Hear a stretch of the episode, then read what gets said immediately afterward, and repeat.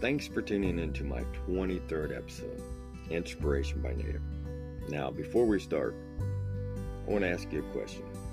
Do you think people are losing their respect for one another? And do you think we can fix this?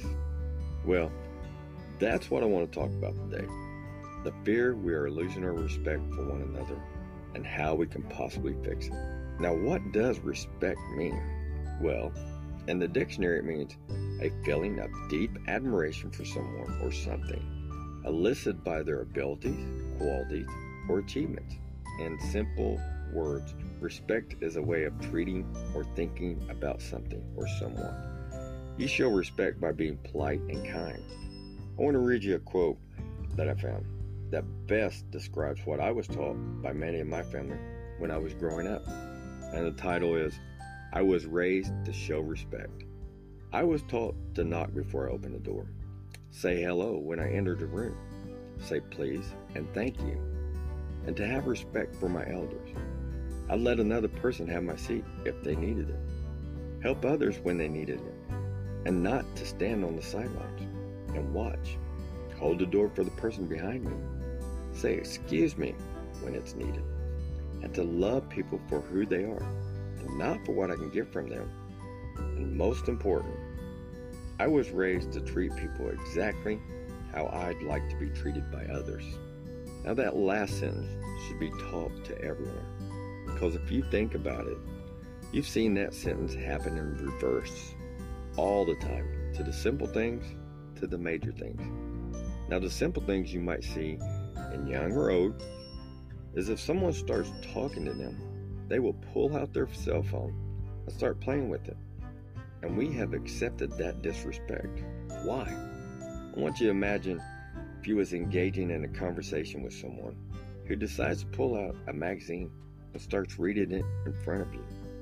Or imagine a grandparent that takes their grandchild to lunch to have an engaging conversation because they haven't seen him for a while. But when they get there, the grandchild pulls out a deck of cards and starts playing solitaire. See, I believe cell phones and tablets has been accepted as appropriate behavior by many, and whatever is on them is more important than showing respect for someone.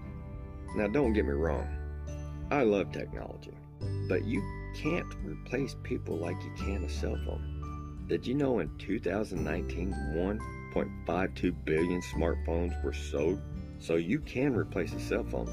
And a cell phone doesn't care if you show it disrespect, but a human does. It makes them experience anger, fear, self doubt, sadness, depression, and much more. And how hard would it have been to stop this by just showing some simple respect? I remember seeing on the news people destroying a guy's restaurant that he worked his whole life to save and build, and they destroyed it in one night, what he built over time. I believe they wasn't taught respect, because if they was, they would remember treating people exactly how you would like to be treated by others. Let me ask you a question. Do you think they would want that to happen to them? I love that old saying, what's good for the goose is good for the gander, which means in simple terms, if you do something to me, I should be able to do it to you because you think it's okay to do it to me. If you burn my house down, I should be able to burn your house down. Or if you treat me like crap, I should be able to treat you like crap. But have you ever noticed it's usually one sided? Why? Well, I believe some people still have some self respect and respect for others, while the others has the lack of self-respect and respect for others, and that lack of respect leads to conflict at an individual, family, or societal level. I say we need to change and start by having self-respect for ourselves, which means giving and defining your own worth and value as a human being. It also means you are proud of who you are and accept your flaws and imperfections. And you don't feel as if you have to be perfect. And you can forgive yourself for mistakes. And you know how to set healthy boundaries for yourself and others. You stay true to those boundaries. You have a high expectation of how you want to be treated. The sad truth is, there is many different types of people in this world, some of whom may try to take advantage of others, manipulate others, and treat others badly. We can't tolerate such behavior, not when we have a healthy level of self respect for ourselves. Have you ever heard the old saying, You are what you eat? Well, I believe you are what you're taught.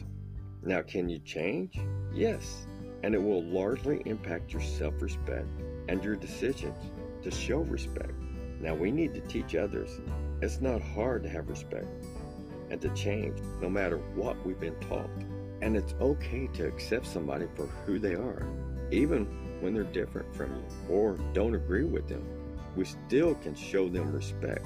We can start showing respect by putting down the phone or whatever, if we can, and truly listen to someone speak. Now, let me ask you a question. Do you know what search engines are? Well, of course you do. Well, I believe our elders are the original search engine because they lived life and made mistakes, and some learned how to fix them. Now, are they always right? No. They're humans, just like everybody else. But we need to show them respect as we need to show it to each other. We can start with something simple, like thank you, you're welcome, and so on. Now, I know some might say it's hard sometimes, but we need to be the better person. Now, let me ask you another question How do you want to be treated today? And how are you going to treat someone today? And remember, technology can always be replaced, but people can't. Now, don't forget to follow me, Inspiration by Native. I will have a new episode every Tuesday at 2 a.m. where I will talk about new fears we face in life. You can find me on Instagram at instagram.com slash inspiration by native. Or you can find me on Twitter at inspiration by N1. Or you can email me at inspirationbynative at gmail.com. We don't need to face our fears alone, but we do need to face them. I have a philosophy that I go by. Sometimes we need to let the bear out, which means just to have fun and set yourself free of all worries and fears, then howl at the moon. Stay tuned until next week. So long.